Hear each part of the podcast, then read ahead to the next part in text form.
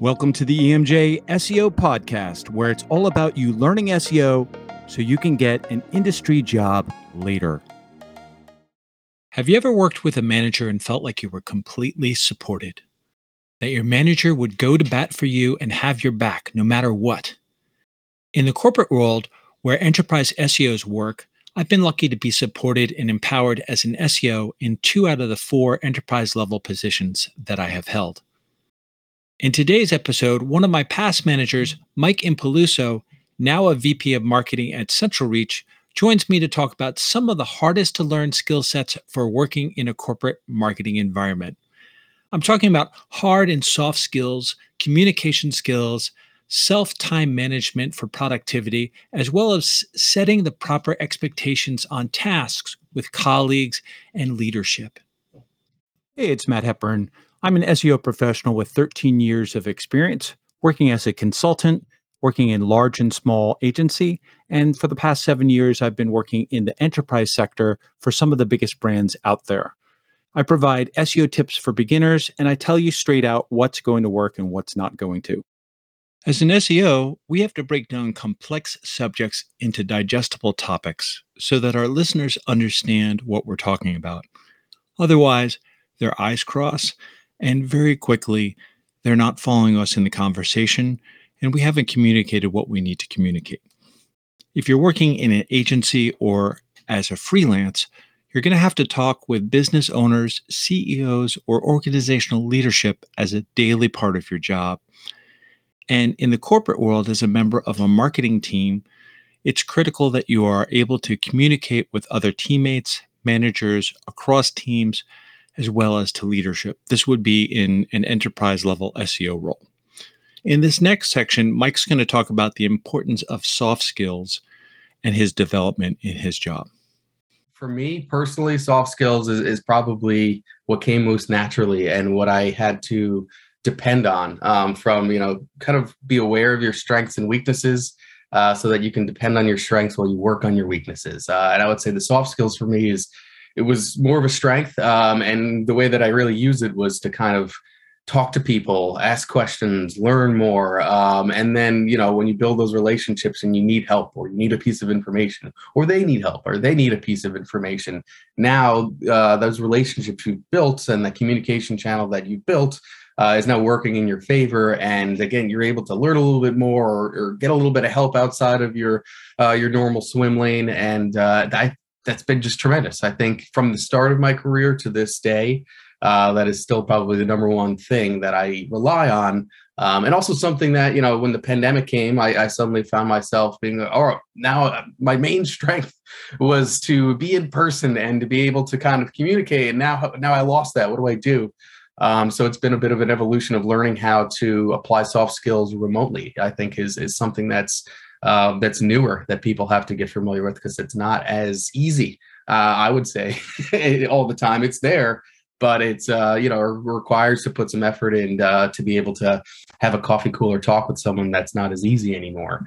Um, and for sure, you know, for sure. Yeah, or to, or to take a couple extra minutes just to talk to people, as opposed to always being so work, work, work so much, uh, which happens a lot in remote jobs.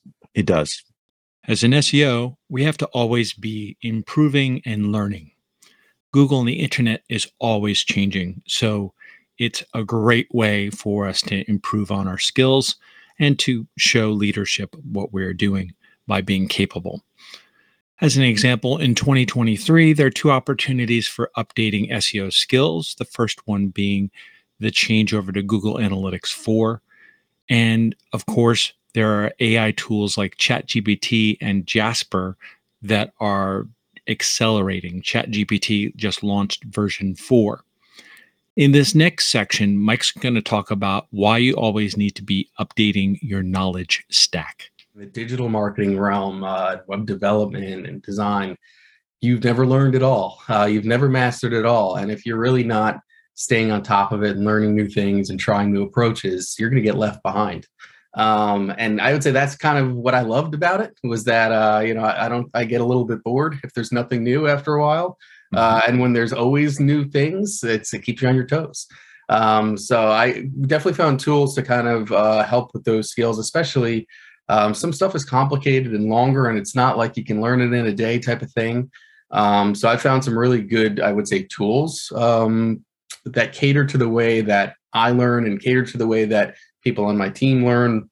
Uh, so online coding tools where you take tests and deploy that, and uh, and things like that, as well as, you know, optimization and how to optimize page load. And there's all these different courses that you can kind of take. But um, yeah, I would say I, I focused that very much for, for a lot of years, and I still do. Um, I would say it's like I still need to keep learning. And as I keep growing myself still into new areas, uh, I find myself, I enjoy that part of learning new things. And you know, it's uh, I've been getting deeper and deeper into marketing operations my last couple of years, and I'll, in my free time, I'm reading books about marketing operations and uh, and different strategies, and I'm always downloading guides uh, that to just spark ideas. Um, so it's yeah, sometimes you, you take it all in um, for hard skills and try to learn as much as you can, and and sometimes it might trigger something in you that you really really enjoy, and it's uh, you've added kind of a new weapon to your uh, your tool set. I love that. Uh, anybody who says that they've they've are at their destination, they've they are there. Uh, I usually am say be, beware of, because uh, for me this this this journey is constantly evolving, right? Uh, and Google's evolving, so we have to stay on top of that. So the more you know, the more you don't know in this industry. Abs- absolutely, especially with this A I stuff coming out. Yeah, so. yeah. Now they know. Now AI knows where. The- Exactly. Sometimes we believe we understand what the ask of a task is that's being given to us. Sometimes what we heard is not what is being asked of us. In this section, Mike is going to go over why it's important to clarify what the ask is and why before you start on that task. You know, you got to strip down the requests sometimes in terms of the, there might be a lot of details or fluff added to the request. Um, and you don't need all of that, that you're getting down to ultimately, what are you trying to accomplish? Mm-hmm. Um, and what is the best avenue? Because sometimes they're going to, with with the initial request of the project, they're going to have all of these opinions, but you're ultimately supposed to be the leader and the expert in your area. So you're supposed to understand the purpose and deliver forth the best projects and the best execution for that purpose. So you got to kind of strip it down, and then what I like to do is usually repeat back what I'm understanding and what I believe, because sometimes that communication channel isn't completely clear. And to, you know, leadership might be thinking or speaking about it one way, and you're speaking or saying yes in another way, but you've got to make sure you are on the same page as them.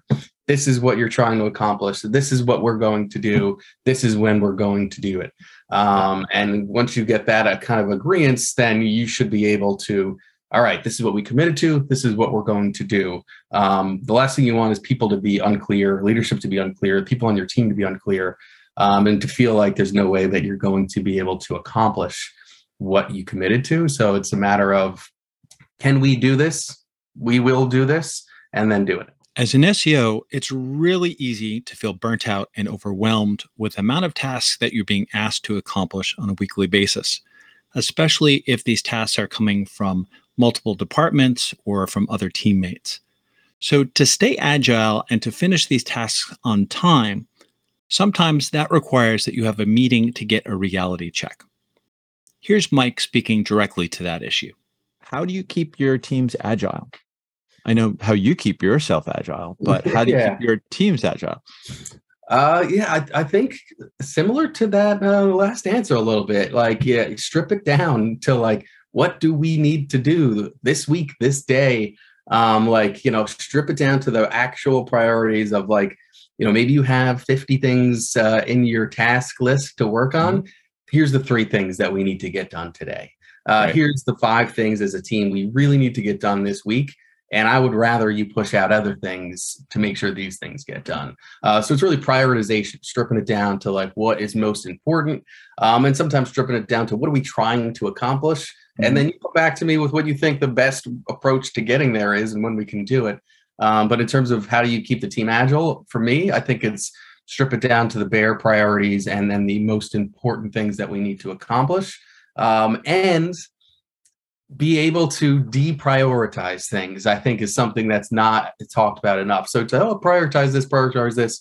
Sometimes people prioritize everything, and it's just like, right. It doesn't help. But you have to be able to say, I'm going to prioritize this, so then this thing is not as important to get done today or this week. If that doesn't get done, that's fine. Um, I don't want you to burn yourself out trying to get ten things done, get these five things done, um, because those other five things, they can wait till next week. Um, so it's a bit of being able to deprioritize, and that helps with agility. Don't worry about that thing. I need you to do this thing. Cool. I'll drop that thing and I'll do this thing. Um, and that's part of it. And I think that's part of what keeps a team agile and sane, uh, is the ability to not just keep adding things to your plate and to your priorities, but also to take some things off. Um, so that's, that would be it. Yeah. So I love that, because that's not always the case with management, right? They, a lot of times they're just saying, uh, we want you to be able to manage your own calendar and what your, what your tasks are. They're only kind of coming in on a one-on-one and saying, well, how's everything going, right? Yeah. What do you need? They're not actually helping you prioritize um, a, a load of work that you have to get done. And like, what is the priority out of this? Uh, I got a ton of work here. I'm just going to plod through it. But which out of this is most important towards, uh, and and honestly, you'll you'll base it uh, on due dates on a calendar versus yeah. versus this is really needed by this time frame. Yeah, so. yeah, one hundred percent. And uh, you know, you want to, I think also as leaders uh, and in leadership, um, it's one thing if people just feel like you're talking down to them in, in a way where it's just like, well, what are you doing? How are you doing? Um, but when they're having an issue, it's like, you should feel like, oh, if, if they feel like they're on a sinking ship, you should, they should feel like you, the first thing you do is hop on that ship with them and understand how to get out of it. Uh, okay. So you're, you're feeling overwhelmed. Um, there's too much on your plate. What's wrong? Like, why are these things uh, issues right now? How do I get this off of your plate? Uh, and they should come out of that feeling like they're helping, not like they're adding, you know, they're just putting more water in my boat. Right. Well, they're, um, they're giving you a life preserver to get back into sanity. Yeah. I should feel like, oh, this person's going to be in it with me. They're going to help me out of it. That's, I, I think, I think that is good leadership and good management, as opposed to just, you know, hey, figure it out. Let me know when everything's going to be done. Uh, you know, uh, yep. you know, why do you why do you look so stressed? It's just like, without yep. like, understanding, you're like, do you really not understand that?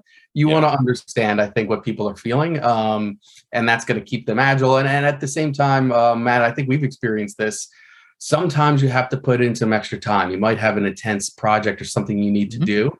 Um, And if you can't give it back, if you can't say, we don't have a lot of things right now, hey, why don't you take off a little bit early today? Yep. Why don't you just not work this day? Again, it's a give and a take. And if you never give back, then those people are going to get burnt out. Um, and it's not going to last forever. And you don't want that. So, um, you know, ultimately, you want people to understand that, yeah, I'm going to put in the extra when I need to, because, you know, I'm going to be able to, you know, be with my family or have flexibility uh, at the same time on the other end. Um, yeah. It doesn't always have to be just sit in your seat eight hours a day. Sometimes we're going to have long days, and sometimes you're going to be able to cut out early. That's a balance. A big challenge for digital marketers, especially now in the post-pandemic remote world, is burnout and having a work-life balance. As Mike and I are on the front lines on this issue, I asked Mike to give us some insight into this very delicate issue. Yeah. So let's see. How do I have a good life balance? uh, well, once the pandemic hit, that got interesting uh, because everything just got melded together. Mm-hmm. Um, I would say turning off and disconnecting is something I've had to learn, uh, particularly post-pandemic. Um, particularly, you know, uh, when we were working together, Matt, we worked at a global company, and, and, and one of the biggest challenges was that That company was actually pretty remote before the pandemic started, which meant we right. were very distributed globally. So from a time zone perspective, there was really no, oh, it's it's just nine to five. People are going to be messaging me or emailing me or asking for things. It was actually twenty-four seven because it was uh, it was constant. Yep. Uh, and that became a challenge to turn off. Uh, and, and, and I was certainly challenged with it because uh, I never wanted to be the one not responding. I never wanted to feel like I, you know, forgot to do something. Um, so I had to learn how to just turn off. And that was, all right, you know, I'm going to, I'm going to work as hard as I can today and I get as much done. And again, I, for myself, same thing, strip it down to the priorities. What do I need to get done today? Um, I'm usually pretty good with uh, being self-disciplined. So I, I'll make a list of things I need to get done that day early in the day. And I won't let myself stop until I do them. Um, and there's like, that's a, I need to feel that accomplishment. I got stuff done today. Here's the things I knew I needed to get done, the big things. And I might do a hundred things in the day, but I needed to get those three things done.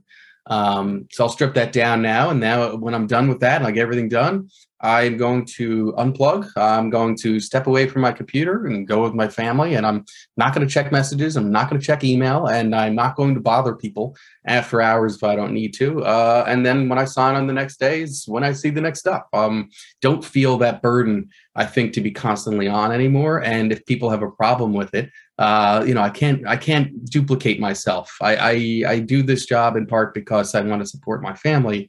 Uh, I want to be here for my family for the time that we have, um, and I don't want to sacrifice that. So I think uh, work-life balance, it was a bit of self-management. I, I had to learn how to turn off, uh, and I also had to communicate, I think, that to the, my team. It's, you know, I'm not going to be messaging them after hours, and I don't expect them to answer to me uh, after hours. So same thing. We're going to get this stuff done today. When you're done, check out. I don't want to bother you. And honestly, don't expect a response from me at nine p.m. Um, because I'm probably not going to be checking, to be honest. And um, and that's, I have to keep my focus on my family when I'm with them. I don't want to be distracted and on my phone and checking my emails, um, which has happened at times. I've gotten better at. So I've kind of, again, I'm just not going to check. I'm not going to look. I'm not going to be available. Sometimes my parents call me and I just don't answer my phone because I'm just not looking at it. I'm unplugging completely. Uh, and people need to understand that. And that's, again, me managing to make sure that work is done. Now I'm with my family and I don't want to be distracted.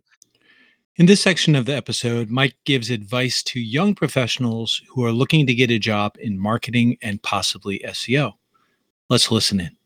I do love uh, being able to give advice uh, to those young professionals because people can easily, I think, find the wrong path, um, but find Find a, you know, find your passion, not to be generic, but find a way to, to have fun at work a bit, to enjoy what you're doing.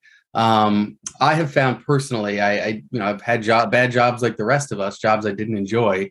Uh, and I remember finding that I was going to bed later and later before work every night because I just didn't want to have to get up to go. Um, and I was just getting less and less sleep. And I would say to young professionals, make sure that you don't dread waking up, getting to work the next day. You should enjoy what you do. And even if every aspect of your job isn't just like you're clicking your heels and having fun, the productivity of getting things done should be enjoyable. The people you work with, uh, you should be able to have, uh, you know, some good relationships that you're able to depend on and network there. But, you know, you, well, you want to wake up and not dread work. You want to enjoy what you do. You want to be able to find a, a strength or a passion of yours that you know is going to be to fuel you on those tough days when you're not feeling your best and when things are challenging, um, but you still enjoy what you do. Um, and then, so it's really that, like, um, you know, don't go into something just for the money or just for this. Like, you know, you, you really want to tie it back to you're going to be doing this job for decades. It's like, so if you really hate it, it's going to be, it's going to feel awful. It's like, yeah, you're going to, you, yeah. you're going to have that tightness in your chest as you're yes. about, about to go to work. You're dreading it, you know, and yeah, not, not a, good a lot feeling. Of people get there. So it's, you know, find things that you enjoy to do and, and also be valuable. You know, that's the other part. So find a way to be valuable. Sometimes, uh, especially when you're fresh out of college, it's working hard while you're learning.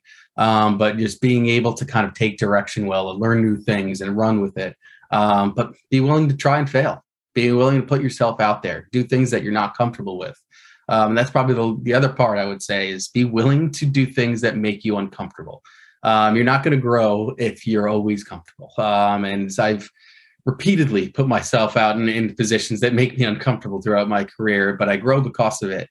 Uh, and as an example, like, public speaking is not something I, a lot of people don't like public speaking. I certainly found that um, it was not something that I enjoyed to do. Uh, and, you know, I actually had a tougher time, um, I would say, verbalizing things in front of big crowds than, than I did normally. And it was just a challenge. But instead of avoiding it, I kind of leaned into it and started just doing it more and more at every chance I could, even though I dreaded it. Um, but eventually, just kind of working that muscle, I got more and more comfortable. I learned how to prepare in a way that I could kind of think more fluidly. Um, and again, it took years and years of just different opportunities of putting myself out there. And I'm still not great or still not perfect, but I've grown a lot and I have no fear of it anymore. Um, and again, it's not, it didn't come naturally. And I see that a lot with young professionals, that specific one. I hate public speaking. I hate talking in front of people. I don't want to present, you know, they're afraid of the judgment that comes with it and putting yourself out there and, and people, oh, they're, people are going to think I'm, I'm stupid or my ideas are bad. And it's like, no, you also don't want to be the person who has an idea and doesn't speak up. And then someone else says your idea and you're right. sitting there being exactly. like, oh, you know, oh, I had that idea. Why didn't, why didn't they know that I, you know, I can contribute in that way as well? Um, not every idea is a good idea. You know, I, I make jokes a lot. I'm more about quantity than quality. You know, not every joke is a good joke. It's like, but I still like to put them out there. Um, right. So it's, you know, being willing to, uh, to put yourself out there, to be uncomfortable, um, and you're going to grow because of it. That's how you gain experience. And that's why uh, people later in their year, why their experience is valued, because they put them out there in so many different ways and so many different situations that they now kind of understand how to read and react to different situations better and how to work their way through them. Um, experience matters. And the way you gain experience is being willing to raise your hand and say, yeah, I'm willing to do that. I'm willing to do something new. Um, are you interested in doing this? Yes. You know, do you want to hop on this podcast and talk about the, this topic? Yes. Right. Uh, you yeah. know, say yes a lot. It was like that movie um, with Jim Carrey, Yes Man, I always liked, where it's just yes. like changed his life just by starting to say yes. Uh, and I do, like, there's an aspect of that that I always like to do. It's just like, oh, it's, sometimes I'm I'm going to say yes because this is going to be interesting. I'm going to learn something new. Um, I'm going to be in a new situation. So yes. Um, so put yourself out there, try new things, find ways to to have fun while at your work with the people you do and the things that you do. Let passion lead you. And to be okay with failing too. Yeah, you're you gonna know, fail. It, it, you're, you're gonna you're gonna fail. But yeah. I think some of the biggest lessons we can learn are from our failures, where our strengths and where our weaknesses are, and how we can, you know, work more towards those. Oh, I, I really enjoyed that. I think uh, I, I would be really good at that versus I really hate this. This yeah. This is horrible. Yeah, and going back to one of the earlier uh, questions about, you know, a big challenge that we faced and leadership, that project we talked about, um, that was a very intense project. And we we were doing a lot of new things that we felt were the right vision. Matt, you as well. Like, we had these ideas uh, and things we wanted to do, and we took the opportunity to do them. We hoped that they would work, but we were really putting our ideas and our vision out there uh, right. collectively um, and hoping that it would work. Obviously, we felt very confident that it would. Um, but we had to execute on it. And when you look back, was it easy for us to get all of that work done in three or four months? No, no, it wasn't. But when I look back and I think about what I'm proud of in my career and my accomplishments, that's one of the top ones, because, and because it was so hard and because we did things the way that we felt was the best way to do them, not the easiest way to do them. Right. Uh, we put ourselves out there. We tried new things. You know, we launched Uh, an entirely new website architecture. Uh, we optimized things differently than they never had before. We launched uh, a chatbot to go along with it that hadn't been done before. A completely new brand, uh, a completely new approach to converting people. It was all new, um, but we put ourselves out there and we did our best that we thought was best. And when we look back, it really helped the company. It was very successful, uh, and it, you know, we I think are both very proud of that accomplishment. Because absolutely, we, one of, one we were of the- willing to put ourselves out there. We were willing to try and and do more than what was being asked of us because we thought it was the best. Yeah, no, I, I you know, that experience is is top of mind of of some of the the sites that I worked on in my career. So for sure. With challenges, since we're talking about challenges, what do you see as the biggest challenge to marketers in twenty twenty-three? Simple, one word, efficiency. Um, that's where it, this year is going to be. Making sure that, you know, it's like the the generic answer, but like do more with less. You're not going to have bigger budgets this year. Uh, leads aren't going to be easier to come by this year. Uh, you know, everything is, you know, the, the economy very much dictates how these things go. And during the pandemic, we were just in this, this great period of growth. Um, and it was, you know, leads were easier to come by and big mm-hmm. sales were coming left and right. Um, but it's just, you know, there's ebbs and flows. And right now we're, we're in one of those ebbs where you have to be efficient. Yeah. You're probably not going to be adding a lot of new tools and a lot of new spend.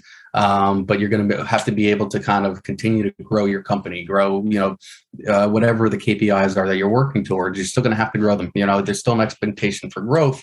Um, then you're going to have to be able to, to get scrapping, to get efficient. And, and a lot of times, you know, that has to, you know, strip it down. What are we trying to accomplish? What are the main goals? Yep. How do we get that done? What are the most important priorities to get those things done? And instead of trying to do fifteen or twenty things this year, uh, there might be three or to five, the most important goals that are going to contribute to your company's success this year. Um, and make, let's make sure that we execute on those um, while, you know, not trying to do so much that we can't be, um, we can't succeed in the areas that are completely critical. So, yeah, you know, I love efficiency that. is, is the word of the year, I think. Yeah, it actually brings me back to early on in, in the enterprise. Um, when I started doing enterprise, uh, I had zero budget for tools. It was yeah. little to none. And we were still able to make, um, you know, I think it was like the the first year over year, it was about nineteen percent increase in in uh, in traffic. And it's just, you know, working smart, working with less.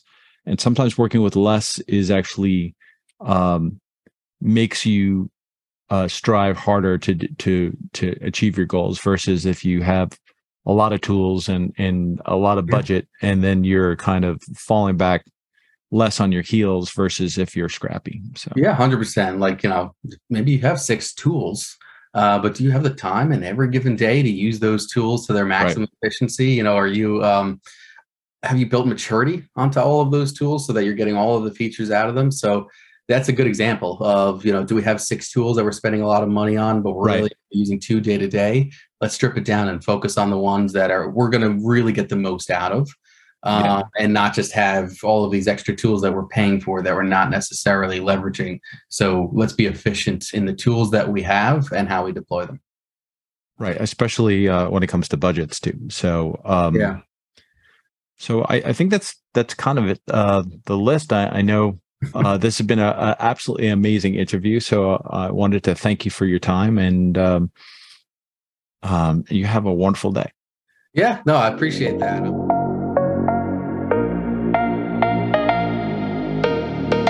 Are you ready to break through and accelerate how you learn S E O?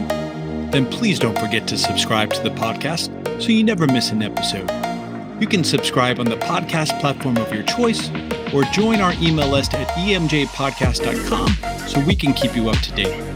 This is the E M J S E O Podcast with Matt Hepburn, and we'll see you next time.